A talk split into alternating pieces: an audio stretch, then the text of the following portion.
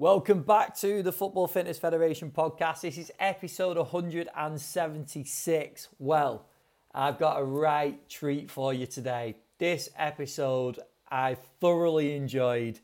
It's just over an hour, but it literally felt like about 10 minutes. The stories and experiences and just tales that are told in this podcast are absolutely priceless. And I would say, get your notepad ready because there's some absolutely crucial points in this podcast by today's guest, who is Mick Rathbone. I'm sure many people have either worked with Mick or know of Mick, and it's absolutely incredible. I thoroughly enjoyed this episode. It was absolutely brilliant. We spoke about loads, to be honest, in this one, but to sort of give it a summary, we spoke about the progression of medical and sports science support in Mick's time in football. We talked about some of the key differences between working in different leagues, Premier League, the EFL. He spoke about working abroad and with England as well. Then we talked about some key attributes of a successful medical and sports science team. Mick also was really honest about his initial views on sports science and his opinions of sports science and how that changed throughout his career, which was absolutely brilliant to hear. He was really, really honest with that, and he shouts out loads of incredible coaches in this episode as well, so it just shows the amount of people he's worked with. So I hope you enjoy this episode as much as I did. Now, what I would say as well is that Mick has obviously got a book out. He's got two books out, but for someone to be so honest and share the stories that he goes on to tell, well, he scratches the surface on really in this podcast, but he's obviously covered more in the books. Go and support him because it's not going to cost a lot for you to go and buy his books, but I know that he'd really appreciate it, and I think we should really reward people that are going to be so open and honest and share some of the stories like he has. So he mentions the website, so go and get the book. So The Smell of Football 2 is out, but there's obviously Smell of Football, the original one, that's also available. Like he said in the podcast, that's available at Waterstones and all the other places you can get books from.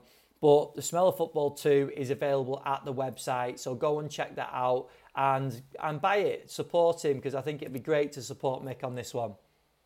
I just want to say a big thank you to everybody that made it out to our event at Everton last week. Great event. The presentations from that event are available on our online community. So you can go and check them out if you're a community member and you weren't able to make the event, or if you simply want to watch them back.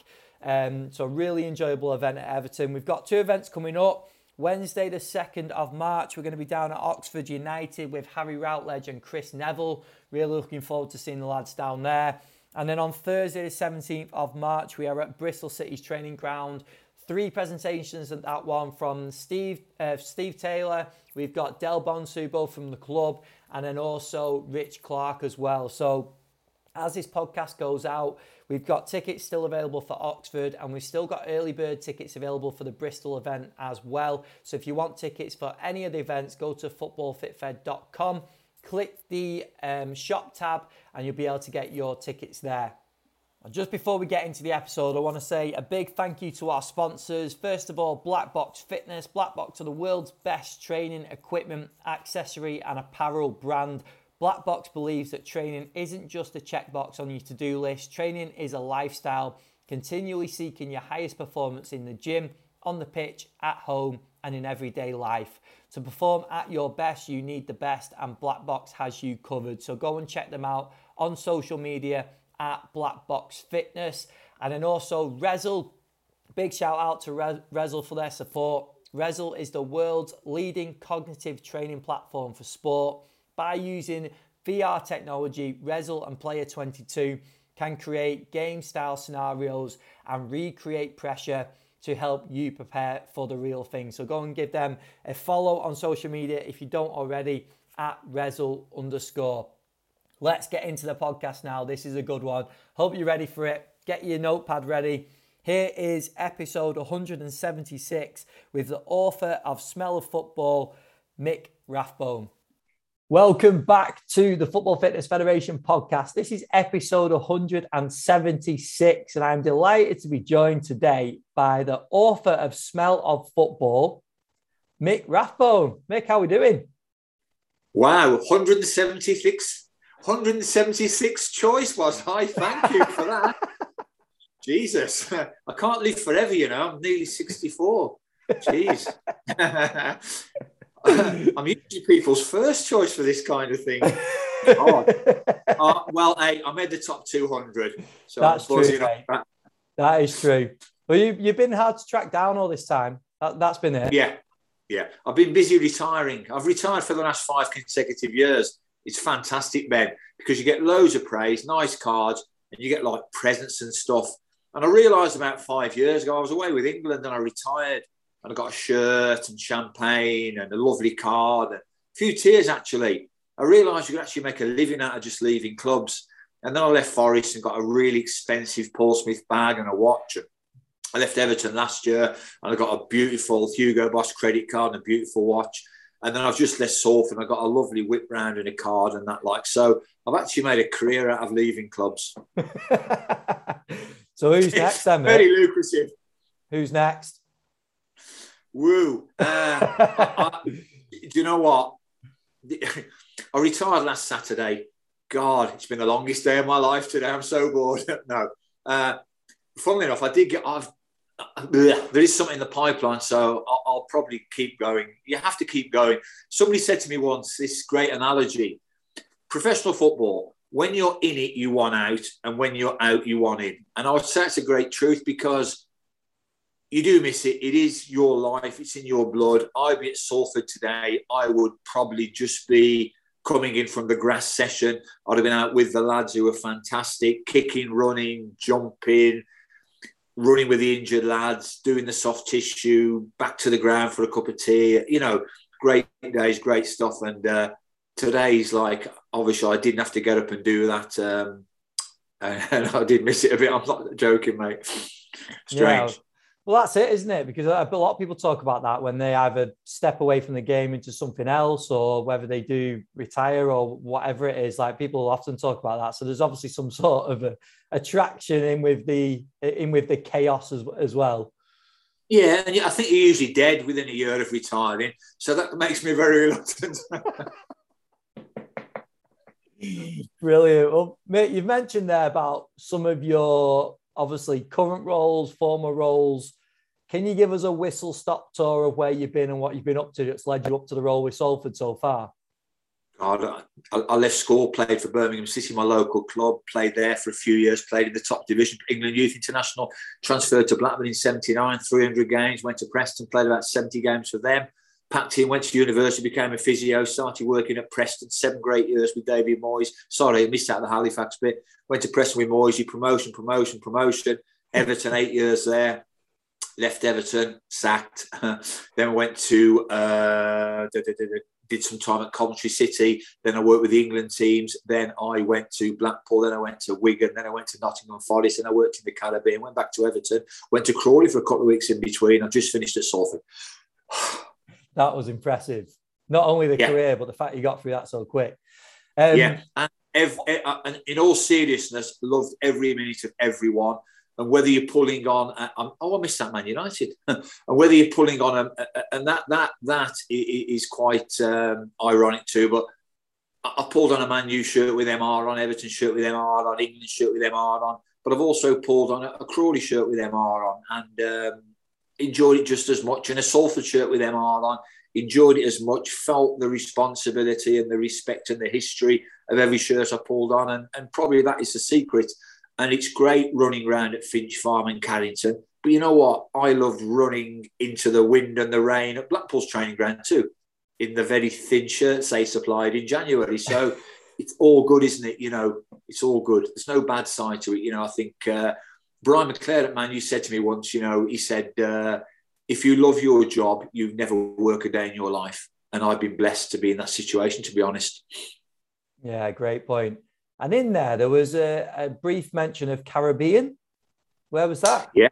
When I left Forest, I'd hardly had time to Google the price of my Portsmouth bag.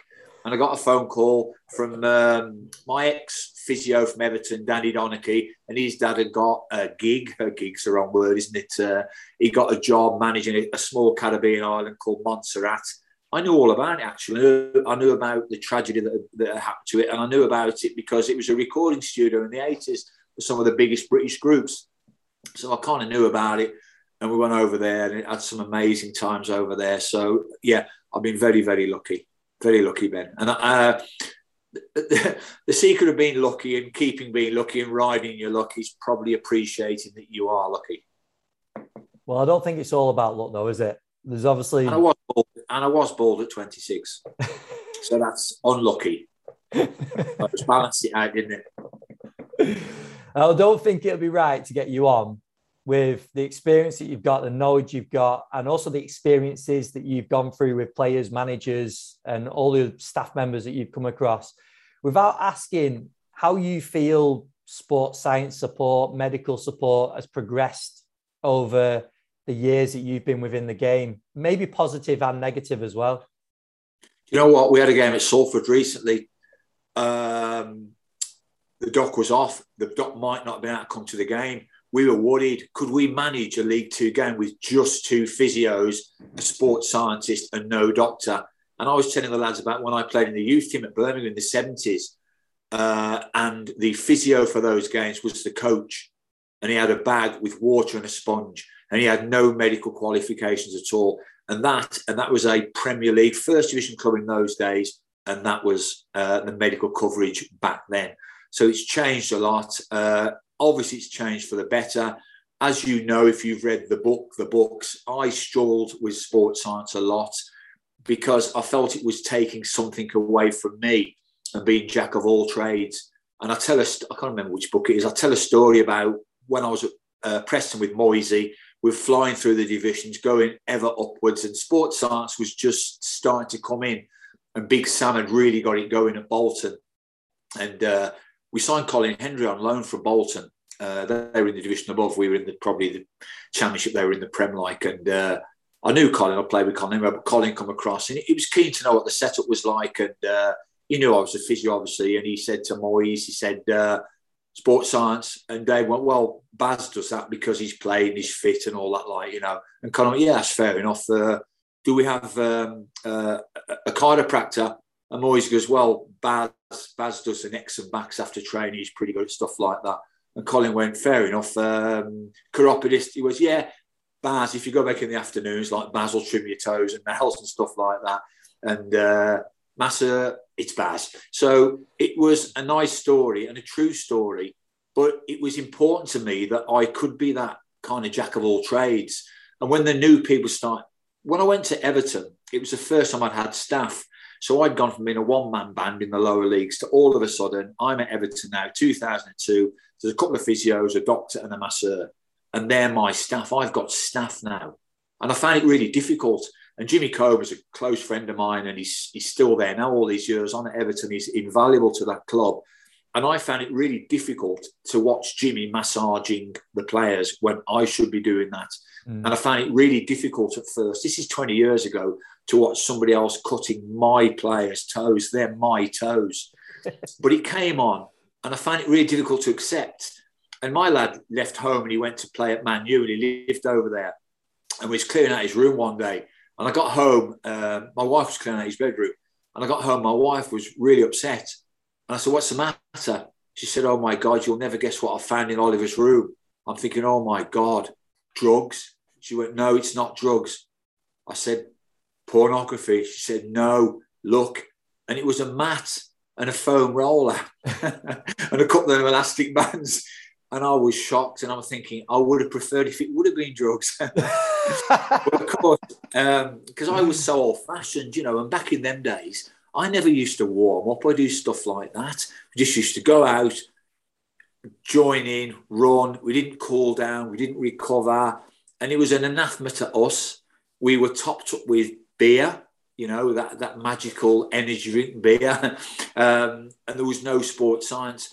And me and my generation found it very, very difficult to adapt and to adopt sports science. And I talk about it in my book. And I saw it done very badly as well, so that didn't help. And then as time went on, I saw it done better. And then I saw it done exceptionally well. And it started off when I was doing the England trips, because you're going all over Europe and there's me, a doctor and a sports scientist, three medical people really, support staff and the manager and the coach and all the players and that. And you become close personally and friendly wise. And I realised very quickly that the sports science stuff was really important to that guy, that it was done right and that. And I respected him because he'd been to university as well. And I helped and he helped me. And I started to understand it more and probably not fear it. Let's be honest, Ben, I didn't fear it. It wasn't going to brush me out of the game. You still need a physio. And I became really close to the sports science guys. Then when I went to Forest, I saw it done brilliantly well. And I saw it done by a lad called Nathan Beardsley and Chris Thorpe. Nathan's with the England rugby team now, and I think Thorpe, he went to the Middle East and that. And I saw it done cleverly, and I saw it done measuredly, and I saw it did with an understanding of the individuality of human beings. And one size didn't fit all. And you know what? It was raining, and we did lose the last couple of games. We're not feeling great, and it is Sunday morning. And you know what? Let's let the lads go home. Let's not go in the gym today because I can tell the lads aren't up for it. And I saw it done very, very cleverly. I then went back to Everton and I saw Jason O'Keefe do it very, very cleverly as well, and saw him understand that, look, these are human beings. They're not paradigms. And, you know, if it just didn't fit and it just didn't feel right. And we looked at the players in training. And yeah, the metrics suggest they've not done a lot, but we can see they're tired and that. And when I saw it done with this balanced view, and again, the guy, John Lucas, who's amazing, the guy at Salford, when I saw it done really, really well, it cleverly and with a deference to the fact that, yeah, this is how it works, but these guys are still warm, breathing human beings, and we have to add that into the equation. I started becoming a real big advocate of it. I saw it done really well by Kevin Gibbons at Rochdale with my son. And my son went from Man United, and he was about 2 foot tall. He was 19. Of course, he wasn't 2 foot tall. He was about 5 foot two though, and he was 19, and he weighed about 55 kilograms, and he was light, and he was lacking in muscle and power, and he couldn't possibly have a career in professional football. And I saw Kevin Gibbons take Oliver with Oliver's consent and hard work too, because he was doing the work. And I saw him over 2 or 3 years with natural evolution and growth as well. I saw them turn Oliver into an extremely powerful, quick, aggressive midfield player. And he's now at Rotherham doing well and playing all the games and that. And that, if I didn't need to know, was the strength of sports science. And I stopped hating, so not the right word, decrying sports science, sniffing at sports science, because I played 450 games and I had 10 pints after the game. Didn't do me. I took all that out of it, and I saw it done really, really well, and I became a good advocate of it. Any job done badly is bad. You know, somebody paints your house bad, it's bad. It doesn't mean decorators are bad, does it? I saw sports science done not great in the early days, and I saw it done brilliantly well. And I say the guys I've been lucky enough to work with recently, and I'll add John Lucas right to that list now at Salford, I saw it done really well with a smile and understanding that these are human beings. And as I say, I became a big advocate. And without sports science and you know the gym work, particularly the S&C, my lad could not have reached the level he's at now. No chance. It's really interesting, but I think you're dead right. It's all about experiences, isn't it? And it's being open to the fact that that experience is not necessarily the definitive answer about the whole of sports science or the whole of whatever it is. It's just that one experience. I was just going to get you to expand on that, Mick, as well, because you've said, obviously, and luckily we've had a few of those practitioners on that have done an amazing job, like you've mentioned about, but I'll be chasing a few more as well. Without naming names, when we look at the opposite of that, when it's not done well, what are some things that sports scientists that are listening to this right now should be aware of from your point of view, where it's like, this needs to be done better? Well, just that dogma, isn't it? Like, you know, so I've seen it with a few sports scientists who are probably much better now and much more rounded as the games come on, but I've saw it being rigid, and we are doing 12 boxer boxes and 200 press-ups today. And even if he's saying his hamstring's tight, we're doing it because we're doing it. And I've got here on my laptop what you need to do today, and you need to do that today because that's what the science tells me you need to do. And you will go in the ice bath, whether you want to or not. Then I see people much more smart, and especially with the England teams, I would say, right, it's a recovery day, so here's your options. There's an ice bath. I know some people loathe them, but there's also the foam rollers there. There's also a little bit of there's some bikes there as well. So what we'll say now is, look, let's do a 40-minute session, and you know, let's say we'll all do 3 out of the 4 options and that, like, you know. So I saw it done just better, and I saw it not something to be dreaded by players. And even clever use of terminology like now the warm-up, which in my day was to be endured and minimised, is now first contact, first practice. And psychologically, that makes things a lot better. And it's not just warming the players up now, it's switching them on. It's getting all the chatter out the way. I used to do all the walks. I joined in as well with the players and the sprints and stuff, like, you know.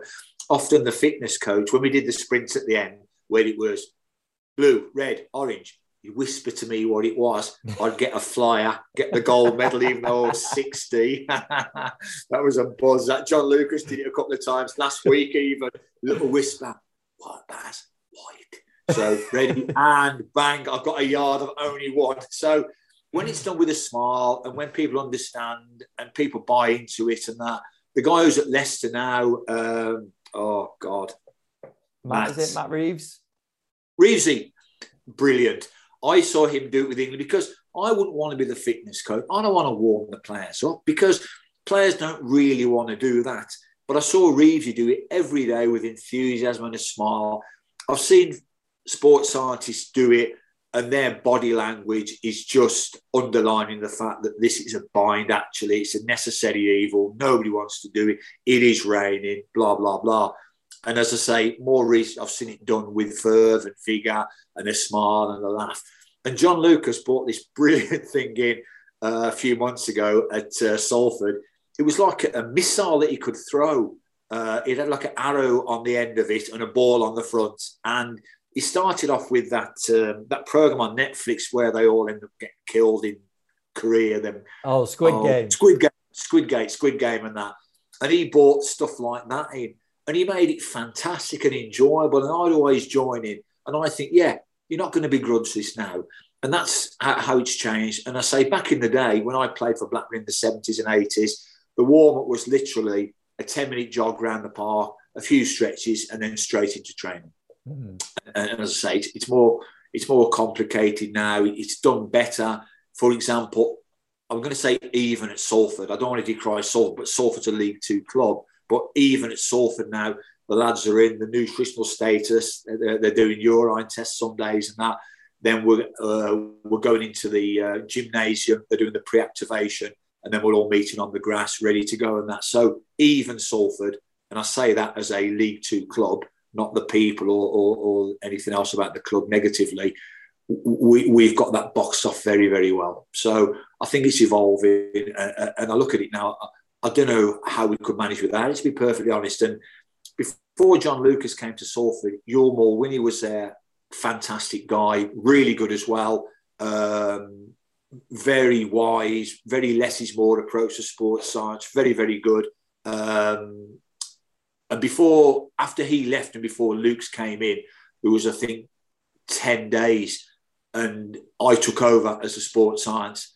And I got the shock of my life because I hadn't realised how much work there is. I know there's the warm-ups, but I had to do that. I wanted to be different every day. I wanted to hit certain parameters. I wanted to make sure we got the distances in training. Bloody hell, I haven't got the drinks out, you know. Bloody hell, I haven't got the recovery drinks out. Bloody hell, I didn't realise, but I've not got the ice baths on. And I saw, you know, I didn't think they were skivers exactly, but I saw in that week, Jesus, they've got some work, as well as having the responsibility to lift the session every day and make sure that first practice is absolutely great. They've actually got a lot of stuff to do as well. So I got a bit of a shock, to be fair. Brilliant. Mick, I was going to ask as well, obviously experience in the Premier League, experience in the Football League with numerous clubs. I think it'd be great to go in for the listeners and get your views on the differences, obviously the difference in leagues, but the demands in your role as well from working at Premier League level, obviously England as well, and then Football League level, some of the key differences through working through those different leagues? Just got more stuff, haven't they? I was really, when I was at Everton early on in the 2003, 2004, then 8 years when I was the head of the medical department, I was bad to the fitness coaches, not on purpose. I didn't mean to be. I was disrespectful, not on a personal level. I thought it was a load of bollocks, a load of rubbish. Sorry if I'm not allowed to swear. No, you can swear, mate. I thought it was rubbish. I thought it was rubbish. It was taking away my importance. Since then, I've seen Dave Billows, who's now at West Ham. We're very close friends. I've apologised to him. There's a lad called Steve Tashin, who's back in the States now. When I look back, they were very good, and their job meant as much to them as mine meant to be. I've apologised to them many times for not respecting them enough, and I wouldn't make that mistake again. In terms of what's the difference higher up, it's just there's more stuff, isn't there? But you know something interesting as well? There still has to be a human touch with all. We can look at the stuff on the screen, and we have live telemetry going now during Salford's games and stuff. So that's how far we've come at Salford under Luke's and that. But you also need an old-fashioned approach. And let me tell you this kind of apocryphal tale. Many years ago, we were at Belfield. God, so it's 20 years ago. And we had an Italian fitness coach, a really nice guy. And we were doing the last day of the running in pre-season. And it was the dreaded horseshoes. You start at one corner flag, and you run essentially around the pitch till nearly the whole lap. You finish off at the corner flag 50 yards away behind the nearest goals. You've got 45 seconds to get in. Your recovery is you walk across, maximum 1 minute, you go again. I think Phil Neville spoke about it. It's the hardest thing you'll ever do. Anyway, the Italian guy's there, and I'm not denigrating him. He's got this new telemetry setup. And we're all, I did it myself. I always used to do the running because I was only in my 40s and I was a terrific runner anyway. And I could easily do the pre-season. And I joined in and that, like, you know. And there was always the question when we finished the first one, walking across, God, how many more? How many more? That dreaded question. And on a bad day, it would be six. And if Dave was in a good mood, we might let you off with four. Anyway, it was a hot day and that, like, you know. So we'd done four. Got another one to do. So we're going again. We've done five, and it's the hardest thing. It's 9 out of 10. It's so hard and that, like. Anyway, we get to five. It's a hot day. Some are collapsed on the floor. Some lads have been sick and that, like, you know. And the Italian guy comes running across, and he goes, David, my machine. Their heart is working too fast. It's too much. David, come on. It's too much for these players, my heart rate and all that, you know. And what David said then, it's a great truth, and sports scientists should appreciate as well. And he said to the guy, he said, listen, he said, I don't give a F-U-C-K about what your machine tells you. I don't care. He goes, the first game of the season's Chelsea away, whatever it was. He goes, and I need men who can climb off the floor now, walk across for a minute and get in for that sixth time. And I need men like that. And that still remains a great truth to sports science. When John Lucas, I'm saying Luke's, it's my latest experience. When he came to Salford, he felt the players weren't fit enough. I agreed. If I'd have disagreed, I would have respected his opinion because that's his field. Mm. I agreed anyway. And we decided with the manager to train the players harder. So one day in this harder training, not merciless, but harder training, higher load, more high-speed running particularly, a lad pulled his hamstring and the lad walked off and the lad was fuming and it's too much, it's a joke and all that kind of stuff. And Luke's was really upset. And I went to Luke's after training and I said, right, stop it. He had his head in his hands and that, like, you know. I said, stop it. We've all agreed, the manager, the senior players, you're the expert, and for what it's worth, I agree, and I've been in football since I was 16 as a player, manager, physio, head of medical, head of sports science. We need to get them fitter. Unfortunately, along the way, like making the proverbial omelette, you're going to break some eggs. So you've done nothing wrong and we're all behind you. Unfortunately, a lot of clubs, their is or was, or I've heard many stories, there is a fracture between sports medicine and sports science. And there's a feeling of, well, you're injuring my players. And I said to Lucas, train them as hard as you want. I'm right behind you. If you injure a player, we'll look after that player. We won't be saying, oh, look what Lucas has done. No, he's injured one of our players. Isn't he a little TWAT? We all work together now and we build a team. We're close friends and we're all pushing the same direction. I think and hope it's like that at all clubs. But I saw that period, and I guess I was involved myself, as I said before, and I saw that at clubs for many years where they're different and you know, they want different things and it's egos and that, and ne'er the twain shall meet and that. And I saw that as a fracture and a big problem at a lot of clubs. And I saw different areas of different clubs, one in the other area to fail and that, like, you know, well, he's useless. Well, you scouted him, yeah, but you injured him, yeah, but you didn't get his injury right. And I saw that a lot, unfortunately, and I heard a lot about it. I made sure that me and the fitness coaches at Nottingham Forest were really close friends, and we supported each other. And me and Nathan went out on the grass with them, and went in the gym with them, and I helped the masseur with the soft tissue, and Nathan would come in and help out, and we worked very much as a team, and that's how it has to be. And if there is that fracture between the two, I found it, as I told you, really, really hard. And I saw it coming in at Everton, where even the physio work became more highly technical. I worked at Everton a couple of years ago with a guy called Joe Hinnigan, who's an absolutely brilliant physio. And they, all of a sudden, I'm still out on the grass every day, being really old-fashioned and that, like, you know, but that's all it needed anyway.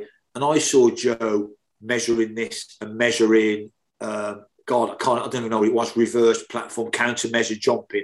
And I saw him measuring stuff, and I saw them take the calf strains through this, through power, through hopping, through Ultra G at 50%, through Ultra G at 60.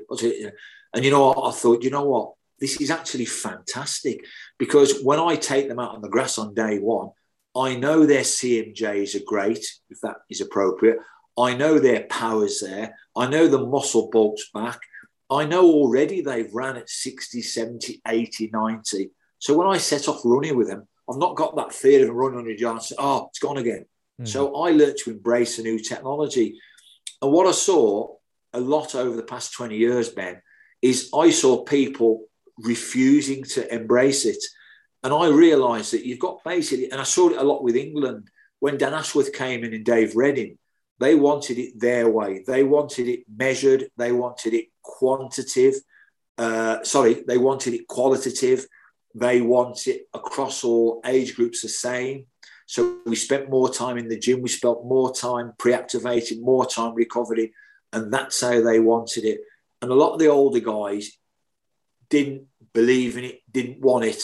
But at the end of the day, this is how it is. And you either change or you wither on the vine. Now, I changed because I accepted it and I embraced it. I still didn't really understand a lot of it, but that's not the point, and it didn't really matter. And I respected it. And when Dave went to Real Sociedad in Spain and that, you know, I wanted to go, and he would have liked to have me over there, despite only recently sacking me a couple of years before. And I spoke about going, and it didn't work, and they didn't need a medical. And there was talk of me doing maybe the sports scientist. And I said, no. I said, I don't understand it. I'm not a sports scientist. I don't have a degree in sports science.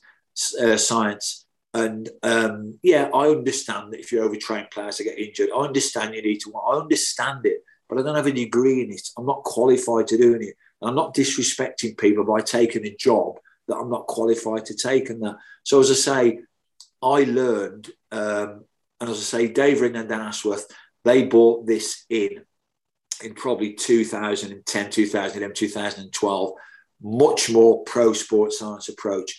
I didn't really want it, understand it, I'm not going to say didn't appreciate it, didn't embrace it, but you know what? And I'm only saying, we can only look at results. My God, those teams went to the next level. We won the 17s in Malta. Would we want it without the sports scientist? Don't know. possibly, but don't know. I can only judge on results. Then they won the World Cup and they had a golden period. I've lost touch now because I left six, 7 years ago. But they had a golden period where the English teams won everything.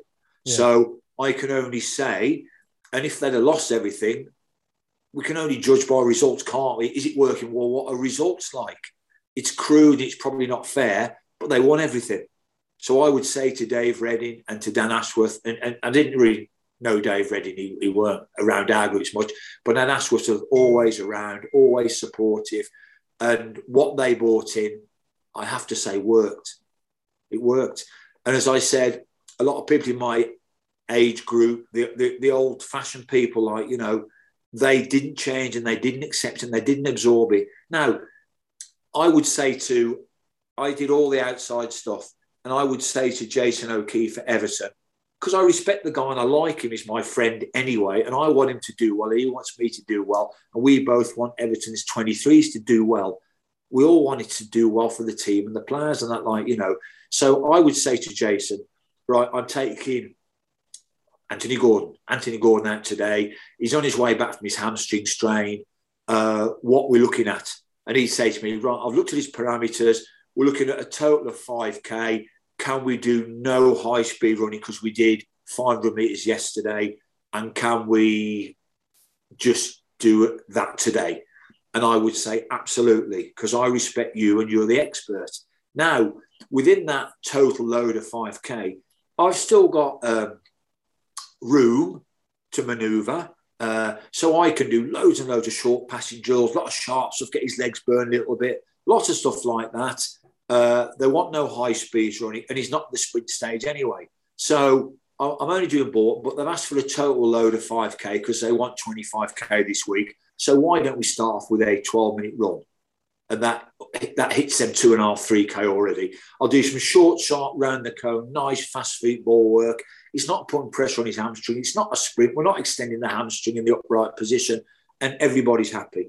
I've respected him. I can still do essentially what I want, been around that circuit, like, you know, and that's it. And I've seen people go out there and think, I'm doing this. He can off, like, you know, and that's poor, and it's poor, lacking respect for the fitness guys. I did it for 7 years at Preston when I qualified, 3 years at Halifax before. So I did it for a decade with no fitness coaches, and nobody died. Nobody got hurt. Everybody loved it. Everyone was okay. But we moved to the next level now. These guys who are my friends were there, and I respect them. And I would always do the work with the player. I'd then, if I sent the player in at Everton, if he'd done for the day, I'd walk over to where the lads were training, and I'd speak to Jason immediately, and I'd say to Jason, no issues, mate. He's all them parameters and that. I had the watch as well. And at first, if somebody said to me 10 years, 15 years ago, you'll be wearing a watch, I'd think ludicrous. But you know what? After a while, it became really handy because I could see if they were high-speed running. I could see if they were sprinting. I could see the total distance and that. And I learned to really like it. And it was so handy with hamstring strains because we would say, right, we're now starting to hit sprint. We've done 4 or 5 consecutive days of high speed. We're hitting 70, 75. Need to hit 80 today. But I can guess what's 80 in that and what's 85 of that, but not as good as the watch can do it. And I had the watch on and I'd do a few with the player side by side. I look at it, I think, wow, that's great. Or I might think, wow, that's actually only 75. Let's do 1 or 2 more, a little bit more now, bang, 80 and that, like, you know. And then the next day I'll go out and we're doing... we're hitting 85 today, we're hitting 90 and that, we're hitting 95 today. And it was so handy. So I'm actually now embracing all the stuff that, you know, I found in my son's room and wanted to call the police. So I'm now embracing all that stuff, Ben. And you know what? It was great and it was better. And we used that thing on the muscle. It cuts off the blood supply for a couple of minutes and that. And I saw how hard it was with that on. And I saw that burning. And I thought, you know what? I don't think I could have put on a session, 1 leg cycling, 1 leg squats to get that gain and that. So I started to enjoy it and like it. And I can still take the lads in the pool and we can have our 30-length races and a laugh and a joke and stuff and that. It wasn't devaluing me like I thought it would do all them years ago. It wasn't restricting me, you know. So I learned to love it and really embrace it and that, and see it as a really important part of the overall picture now. I'm going to keep this really short because if you're not already a member of the online community, you need to go and check it out because we've just uploaded 3 brand new presentations from our event at Everton. So there's the presentations from David Flower, James Malone and Lewis Charnock, all available to watch back on our community, as well as loads of other presentations and webinars.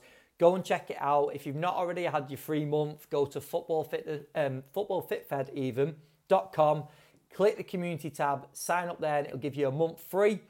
After that free month, it's only £4.99 per month, and you get continued access to all the presentations on there, including all future events that we've got as well. So come and join us, come and join the community and check it all out, all the content we've got available. I'm going to keep this short. I'm going to get straight back into the podcast with Mick Rathbone. It's such an interesting area of discussion there. I think it just comes back to the middle ground, doesn't it? You've used a couple of words there, by the way, repeatedly, which I think are so important. One was trust and one was just respect for fellow professionals, who whatever the role is. But I think we get drawn into like the very data-driven approach and then the sort of human approach and experience maybe. And you've just talked about combining both of those and taking the taking every situation as it comes and deciding what you can do at that time. And it's so interesting to hear those stories. I think it's so valuable for coaches to hear. You need to be humble as well. I'll tell you a really good story. Years and years ago, there was an England camp. We were at St George's Park for a week. We played a couple of games. I can't remember, somewhere. I might have played at St George's Park, I don't know, against Belgium. I don't even know what year group it was. And we're now in the era of good, proper warm-ups. So we go in the gym before training. Some lads would have programmes from the clubs, which I would oversee for different injuries they were carrying, and the fitness coach would do a bit of his stuff and that, like, you know. We're getting ready to go out on the grass and stuff. Afterwards, we'd go in and we'd do ice baths, or if not, you can get in the pool with Baz, that's me, and just do some stretching off in there. So either or, some lads don't like it. You know, lads have got really low body fat, feel the cold, obviously, like they don't want to go in. That's okay. You can go into the pool next and do some, you know, so all the bikes are by the pool as well. So I'm not going to say there's no escape, but there's a selection of things to satisfy and suit everybody's recovery requirements. So we had a really good week there. But we played the last game. Then the last morning, we were getting up, breakfast, team meeting, recovery. And I put it to the sports science guy. I said, look, you know what? It's a lovely day. We've done loads of recovery. I've been in the pool every day. We've done all that ice bath. We've done loads of recovery, loads of preparation. The camp's over now. We played the last game. Is there an argument tomorrow? Up, breakfast, team meeting, and a good 45-minute walk down to the gates of St George's Park in the sun and back. And he said, no, we're doing proper recovery, which is okay. But I think there's a great argument there for saying, of course, that makes perfect sense. It's nice. It's a feel-good factor rather than, right, you've had your lunch, you've had your team meeting, everybody down to there now, get changed, gym, bike, in the pool, in the ice bath. I think that would have been common sense and a nice humanistic approach to end a really successful camp. But he said, no, we hit these parameters today. Okay, not an issue. I didn't go around saying to the players, he's near twat. I said, when the players pulled the face, I said, no, let's do it properly, you know. Yeah. And that's another thing as well. You have to support each other. And it's really interesting. When I first got to Everton, my very first day, and had my very, very first staff, I got these guys who are now very close friends of mine, and that, you know, the old Dark and Jimmy Cobra and Danny and Matt Connery, who are flying now in the world of sports medicine. That, and I sat them down. I said one thing. I said, look, guys, I've not had staff before. If you don't like something I'm doing, say it to my face. Don't say it behind my back, because if you say bad things about me behind my back to the players, you'll make me look bad, but you'll make yourselves look worse. And that's a great truism. We had a lad called Rodrigo, who's from Brazil, and a lovely guy, done his cruise ship, and Matt Connery got a great trip back to watch the surgery in Rio and spent 10 days over there. Yeah. So Matt got a trip, like, you know.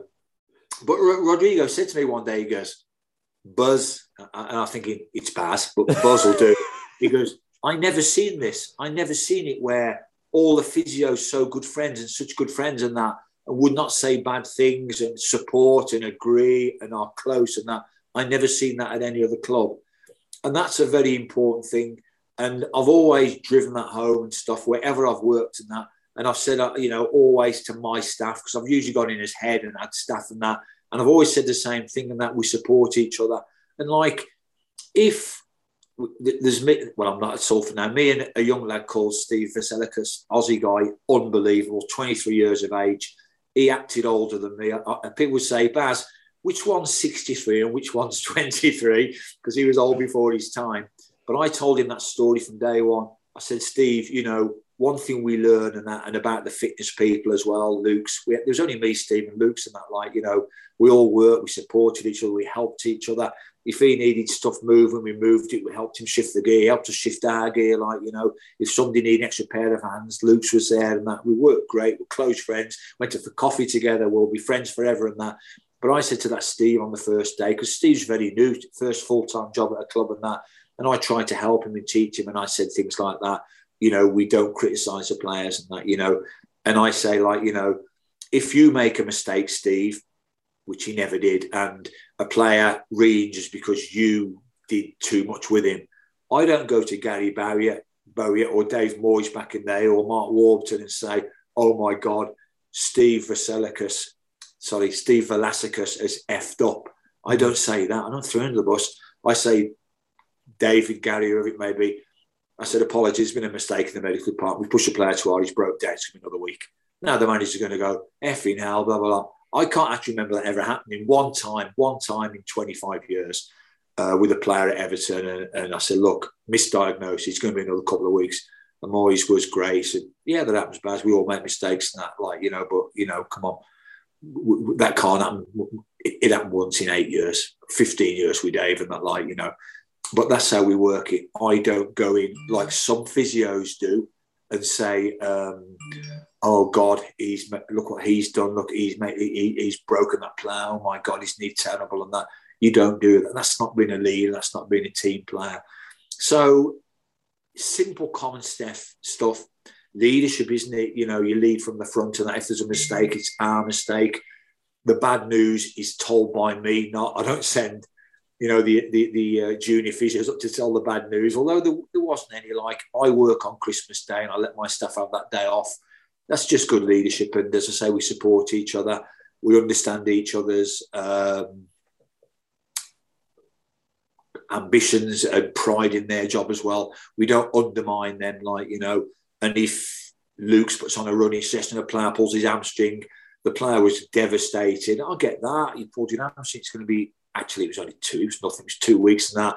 I go off with the player, give him some bag of ice, assess it and that. I'm not walking back to the stadium with that player saying, isn't John Lucas a prick because he did damage your hamstring? Maybe the player wants to get me involved in that. But, you know, I would say, no, we've agreed you're not fit enough. You would say you're not fit enough. There's only one way to get you fitter. It's a minor injury. Be back in a week, 10 days. So come on. This is what we're trying to do for you. And when we do extra work and we run the players and that, and we train them hard and that, and they're grumbling all the time and that, like, you know, it's, you know, Luke's is on the bottom with the stopwatch and that. I'm probably doing the running with the players and that. It's an easy shot to when the players are moaning, this is ridiculous, it's ridiculous, got a game Saturday. I say, listen, guys, we could all go home. Me and Luke's could be sat having a coffee now and a cake in Starbucks and that. But we're here in the rain, in the cold. We're doing this because we want the best for you. And we believe this is the best for you. We could have all gone home half an hour ago. We could be sat in Starbucks now with a nice cinnamon buns, my favourite, flat white and that. But no, we're here on the grass, in the mud, in the wind, in the rain, because we believe it's the right thing to do. And you know what? I've never met a player yet who didn't say, I don't agree, they've all gone, you know what, begrudgingly, full marks to you. And it's all done for the best of the players. And I always include the players as well, and the fitness guys do. Right, this is what we think. You three lads have had not very many minutes because you've been on the bench and that, like, you know.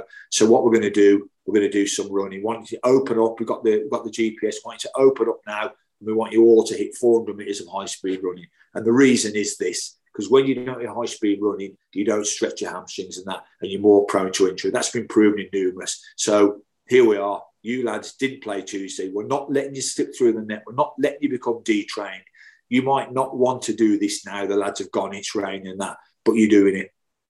and that's it. And the lads will always go, you know what? Yeah, I get that. I'm having that. And as I say, that argument, look, we could be saying Starbucks now with a cinnamon bun and flat white. That's a very strong argument. And no player will ever argue against that. We're out in the rain. We could have, you know, we've done some laps, we've done some stretching, we've done some bodies, we've done some core work. We're out on the grass now. It's half an hour. The lads are all at home now. They've gone, the lads who played and that. We're staying out because we need to do this. And players will, and you're going to, and the lads who played are off tomorrow, you lads are in tomorrow, and it's going to be a hard session. And that's because we want you to maintain your fitness levels. That's it. And most players, if they're worth a salt, are not going to argue with that.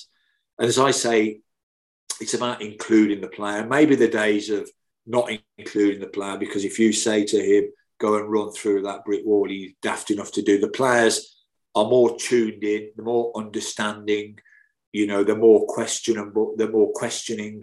Many times I'd take a player, even at League Two level, and say, we're doing that. And they would say, well, why are we doing that? I said, because of that. You know, players are more tuned in and are more likely to ask questions than that. And as I say, when I'm with Steve and we're discussing the rehab with a player or the sports science, I would always say, look, this is where what we think. We think this is a relatively minor. We don't do scans really at Salford and that. So we think it's a minor knee injury. I know it's sore now. I get that. We expect you to be cycling pain-free in 2 days. I've no issues walking down the stairs in 2 days either. We think you'll be running in a straight line with zero symptoms in 4 days, 5 days. Then we introduce the ball. We think you'll be back playing in 2 weeks. Now, I can't see inside your knee. If we get to 4 days and you're not running pain-free, then I'm only human. I've made mistakes. Then we'll reassess that and maybe get the club to pay for a scan, like, you know. And the players will have that all day long.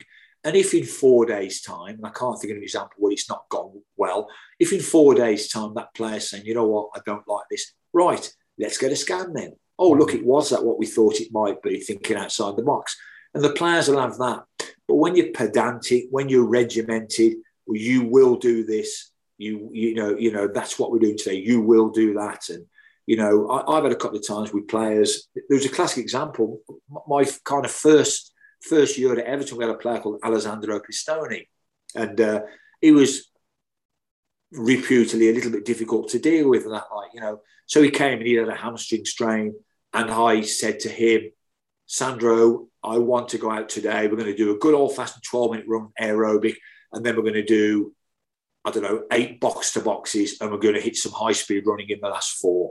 And he said, Baz, okay, but today for me, it's my legs. Today I want to concentrate on my leg strength and do no running today.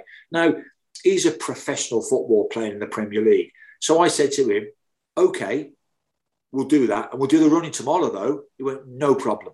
Yeah. Whereas people dealt with in the past, no, you're doing that. Don't you try and take the pee out of me. You're doing that.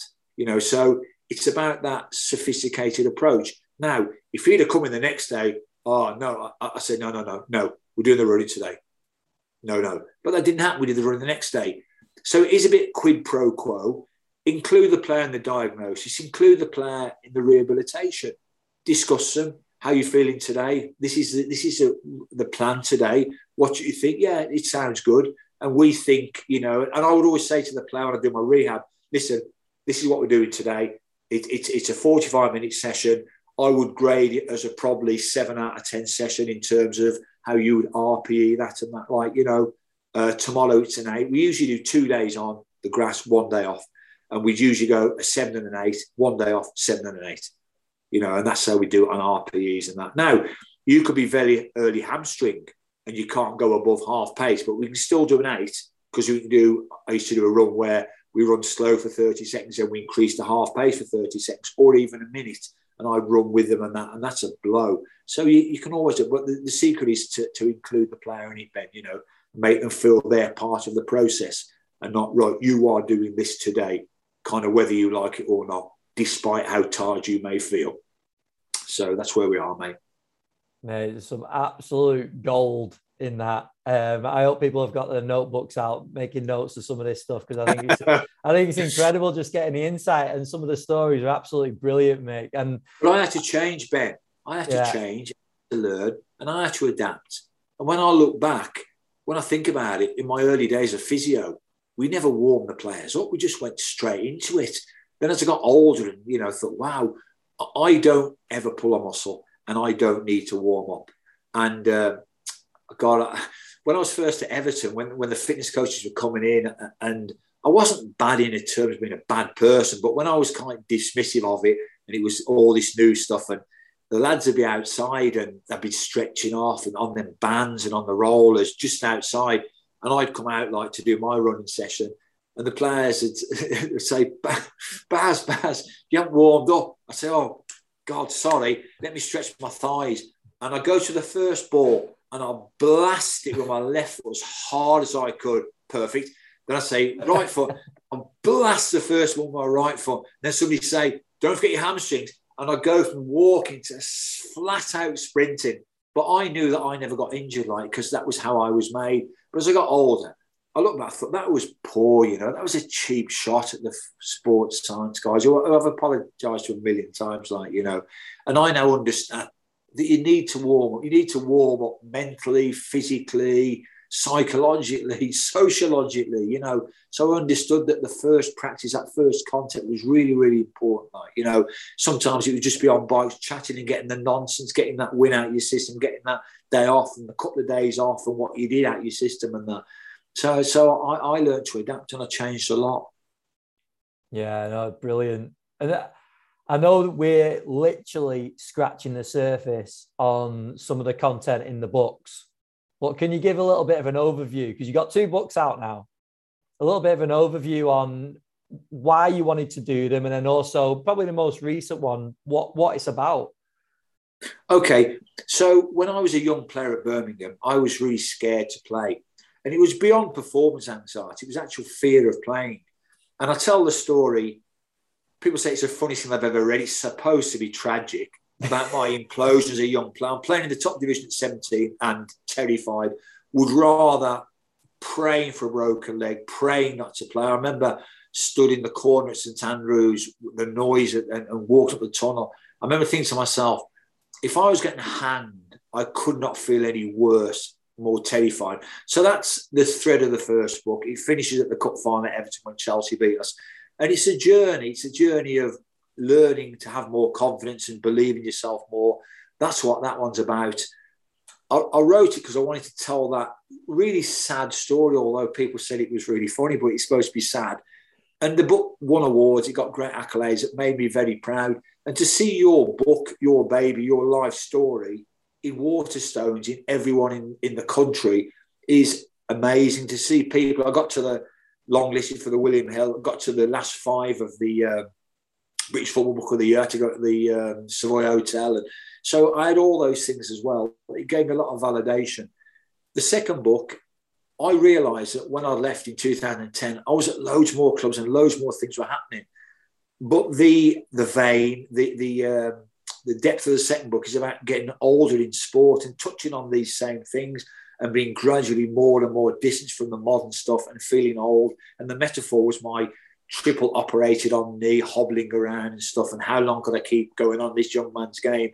But it's got great stories in it, at Blackpool, at Forest, in the Caribbean with the England teams, back at Everton again, and all the other clubs in between. So it's got lots of great laugh out loud, I guess people are saying. And what I wanted then, I didn't want it to be a crap version of the first book, which a lot of second books are. And I spent a lot of time designing the cover, the same amount of words as the first one. The second one's only available on the website and that. And why did I do it? Do you know what? It is ego. I wanted to be an author. I wanted to be a published author. So I've now written two books. And when the second book came out, it's only on the website. It's not in Waterstones. You can't get it in the shops because, to be honest, you don't make very much money that way. You make, I don't know, £1 a copy and that. It's nice. It's in Waterstones. Look at me, woo. Only 1% of people who write books get them all published and that. So look at me and that. But the second one, it's on my own website and that, and you make a lot more money per book. And it's exciting to see the books coming through every day, like, you know. But if I'm being honest, the first one was about telling the story. The second one was about being a bloody author, and I'm an author, and I wrote two books now. And the people who reviewed it, and it's getting reviewed by some quite big hitters in the next couple of weeks, and that, like, you know, the big mags and the big people and that. But two journalists reviewed the second book, and they both read the first, and they both said they thought the second book was better than the first book. And I was so proud because I didn't think that was possible. I didn't think it was achievable, and that made me so proud. And I want to be Mick Rathbone author, and I want to do a Smell of Football 3, and that's going to be coming out maybe in a year's time. And that's going to be a diary of a month in football. And that's going to be kind of a big, small book because people love the absolute trivia, the minutiae, the day-to-day nuts and bolts of it. But because I'll be leaning back and discussing how it's changed, it'll have that big, small feel. It'll be looking in minutiae, if that's a word, at the day-to-day minutiae of being at a football club for a month. But looking back on that massive scale of how things have changed. So that's that. But as I say, that's the thread of the second book. The thread of the second book is getting increasingly old. There's a great shot, if I've got time to tell this story. So I'm getting more and more worried about being old and looking old and feeling old. Anyway, I'm working at Man U now, and I'm looking after the lads on loan, as well as going out on the pitch every day as a kind of mentor. And we have a great connection with... Antwerp, Royal Antwerp, the oldest club in Belgium. Got a couple of lads on loan. So I think I'll go over. I'll go over and meet the manager and see the lads, make sure they're confident in the digs and watch a game. They're playing on a Friday night, so I fly to Antwerp and got the game. They win 5-0. And Belgian people do like beer. Anyway, I go over. I've got my Man U suit on and my Man U tie and that proud and that, like, you know. Anyway, I go in the players' lounge, supporters' lounge after the game. People are pissed. I mean, proper pissed. You know what I mean? Absolutely. Anyway, I walk in there and for some reason I've left my reading glasses on, like, you know. Anyway, they won 5-0, so it's double getting pissed. Anyway, I walk in there and I'm not famous, but I'm not unknown completely. And I am aware when there's a kind of muttering and a frisson of whispering when I walk in somewhere, like, you know. Anyway, that happened in the... supporters club in Antwerp. Anyway, I'm going in there and I'm thinking to myself, God, as the smell of football made its way across the, I nearly said Atlantic, but it's channel. Anyway, eventually there's this whispering, murmuring, and I'm stood there like, and a guy comes over, pissed he is, like, he gets a scrumpled T-shirt out of his pocket and he goes, will you sign, will you sign? I thought, buzzing, I will sign, like, you know, so I put best wishes, blah, blah, blah. And he said, thank you, Sir Bobby. I thought, no. Are you Sir Bobby? They think I'm Bobby Charlton. I was, what, 45? He was 70.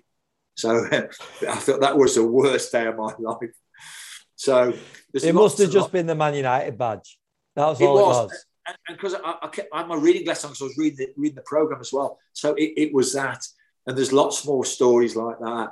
I tell one when I had a big up on my knee, and I decided I've got to rehab it. So I joined the club in Whitton Park in Blackburn, the gym in Blackburn's Park, and that, like, you know. And I go in one day. There's a couple of nurses in there at a table. I'm thinking, oh, that's good. The local corporation are instigating some health drives and that. Morning, I walk past, and she says, "Oh, excuse me, sir, are you heart attack or angina?" I said, I'm 10K. 36 minutes is what I am, 50 press-ups. God, heart attack or angina. So there's loads of stories like that. And I'm really proud of the book, and I love it. And I love it. It's great. And the first was great. Not my words. The second one's better. Oh, my God, the third one, that's going to be... But I say, you can only get it on the website. And what's the website, mate? Go on. The website is www.thesmelloffootball2.co.uk. And it's really easy to order, and you click. And I sign all the copies. If you order it and come on Twitter as well, I personalise it. My wife sends them off the next day, first class, and people have been delighted with the service, and they've said some amazing things. I got a picture today, somebody lying on the beach somewhere hot saying he's loving it as well. So brilliant. It's been really well received by everybody, including the experts and that. So it's given me a great buzz, and my cup runneth over. Brilliant. My energy drink runneth over. My recovery, my rego runneth over. Now, I reached out to a few people that you've actually mentioned in the podcast so far, just to get a little bit of an insight into yourself before I did the episode. I'm going to tell you a little bit about it in a second. But one of the people said, this will be the best podcast you're going to do so far.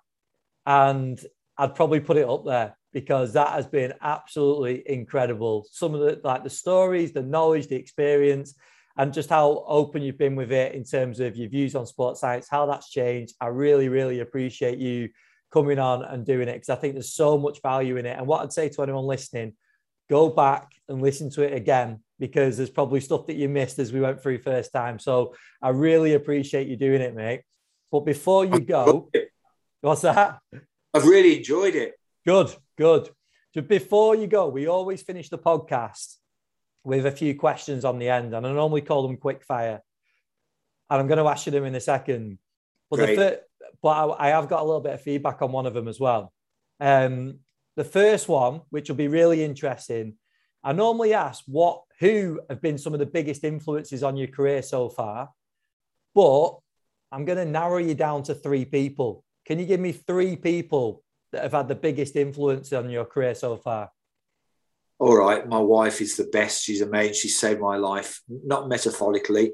Although I nearly did. I don't think you know this, but I nearly died when I was 17.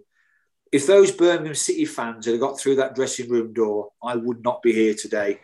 So it's my wife and David Moyes, massive effect on me. And I would probably say Bob Saxton, the manager at Blackburn. Amazing guy, amazing manager. I played my best football under him. I had 15 years with David Moyes, and then it all came to an end. Did I tell you that story? Did I tell you the story? Oh, my God.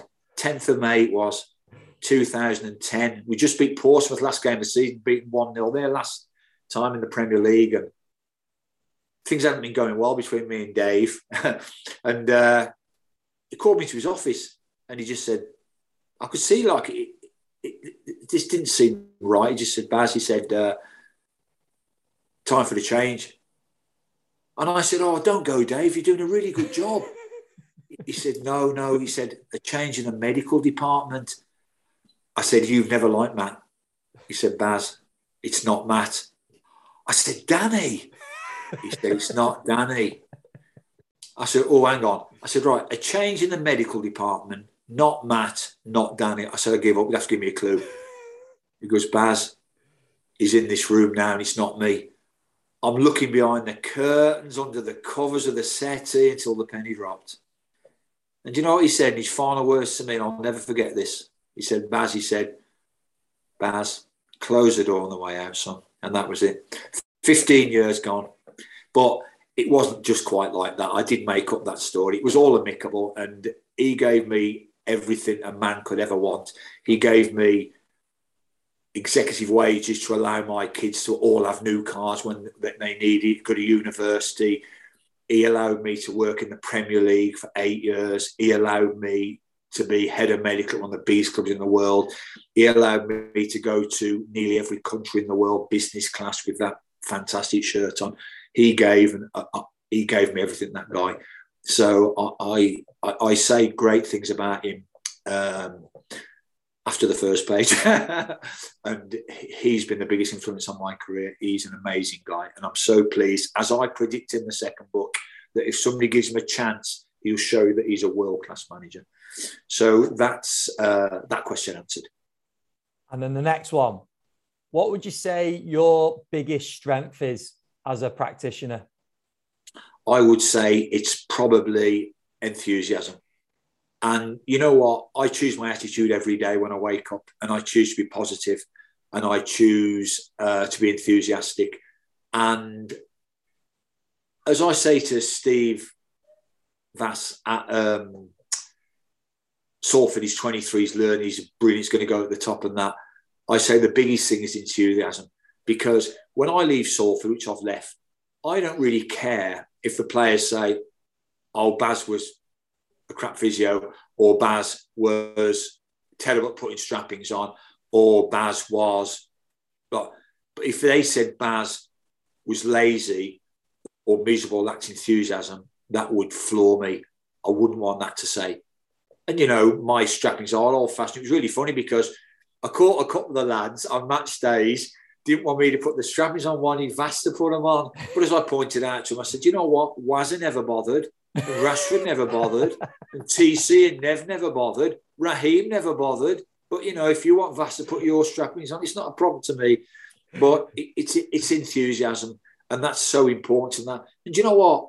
I remember once Joseph Yobo saying to me, Baz, you happy? You smile every day. I said, I'm working with you, aren't I? He didn't get it. But, yeah. And when you're working in football, it's not work and that. And I'll be honest with you, Ben, there's been a few times when I've driven into A, B, C club when I felt like S-H-I-T and I don't feel great and things aren't great with other things. But you know what? I leave that at the gate and I come in and I go 5, 4, 3, 2, 1, bang, in the house. And that's how I work and that's how I'll always work. And you know what? If you're injured and you've got a long-term injury and the physios are miserable, what chance have any of us got? So that's it. Enthusiasm, mate. Positivity. Just on that question. Nobody's ever died. I've been a physio 25 years, no deaths.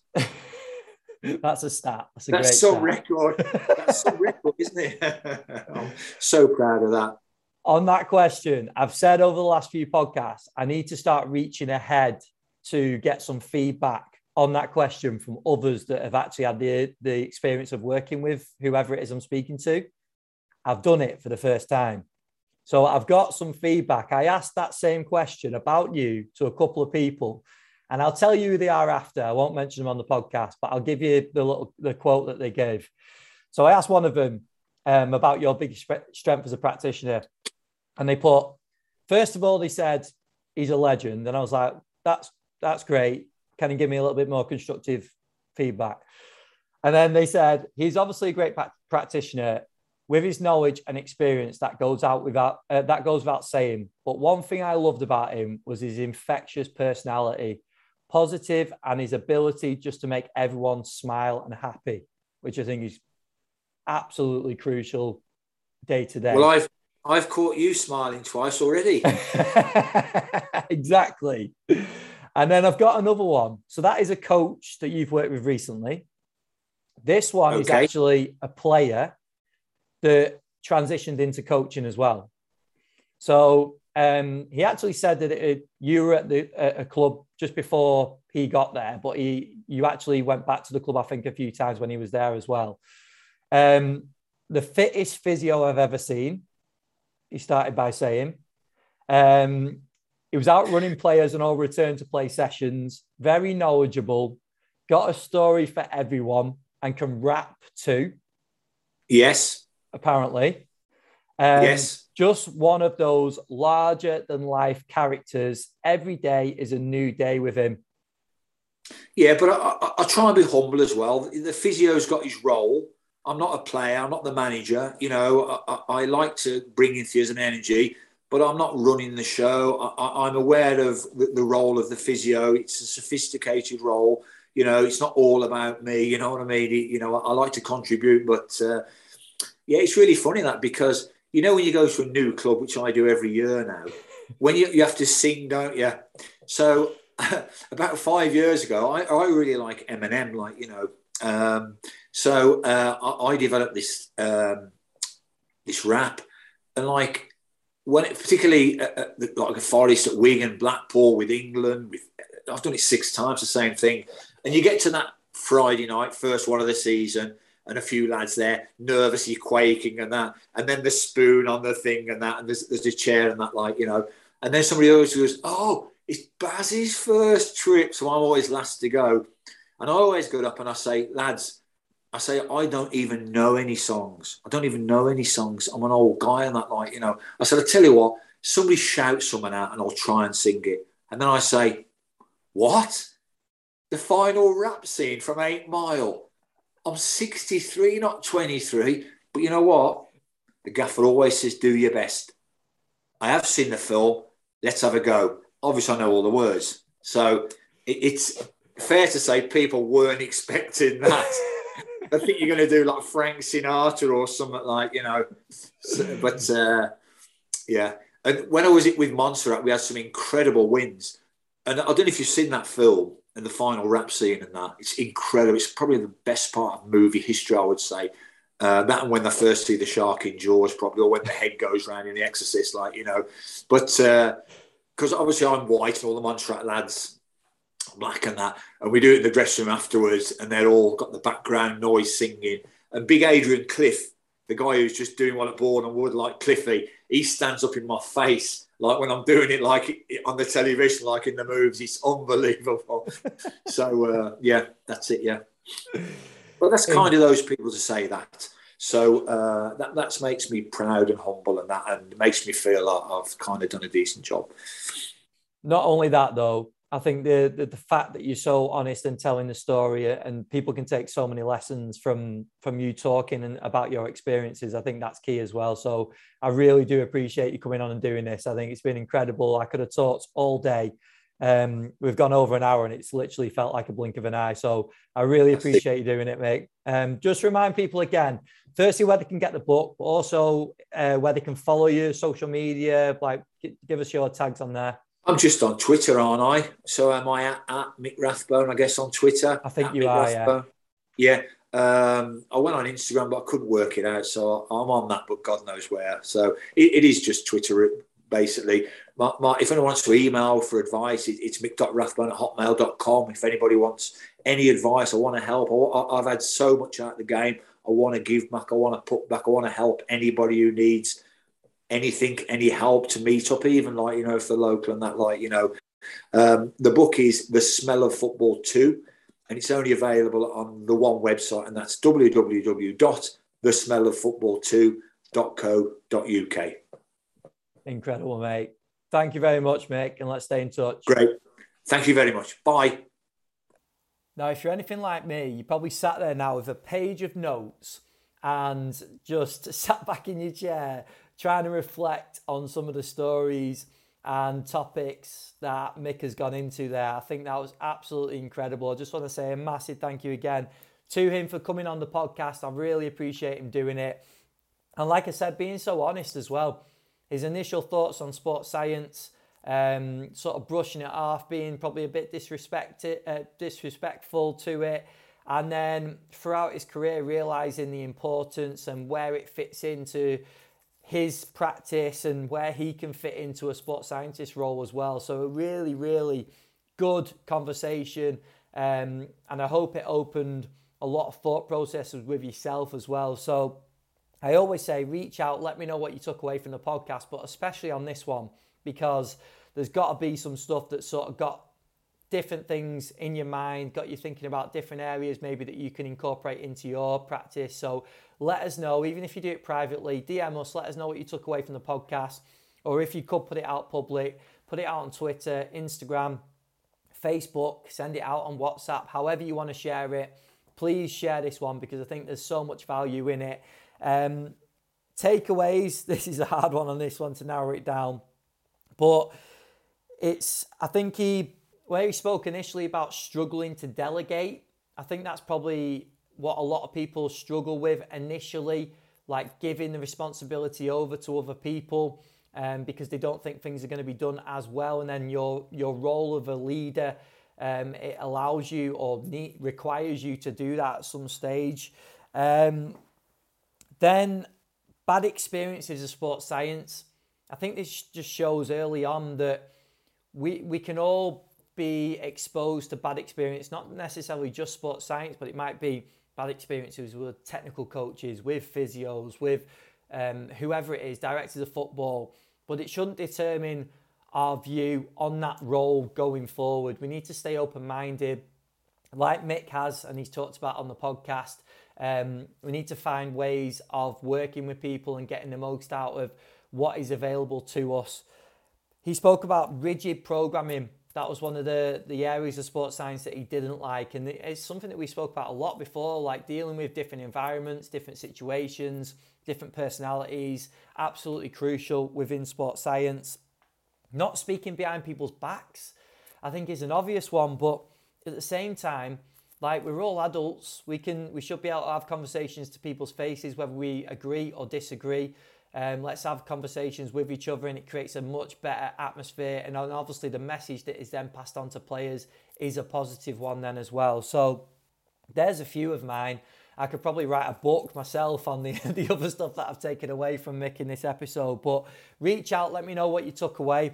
And then just also from me, I mentioned at the start, let's support Mick, because Mick's been really open.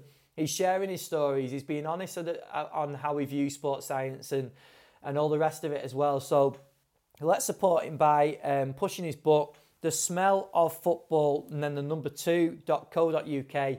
Go and check it out. Grab a copy, buy a couple and give one to a friend. I know he'd really appreciate it. And I really appreciate you for listening, and also for Mick for coming on and being so open and honest on the podcast as well. And I hope you enjoyed it as much as I did. And I'll speak to you again next week in episode 177.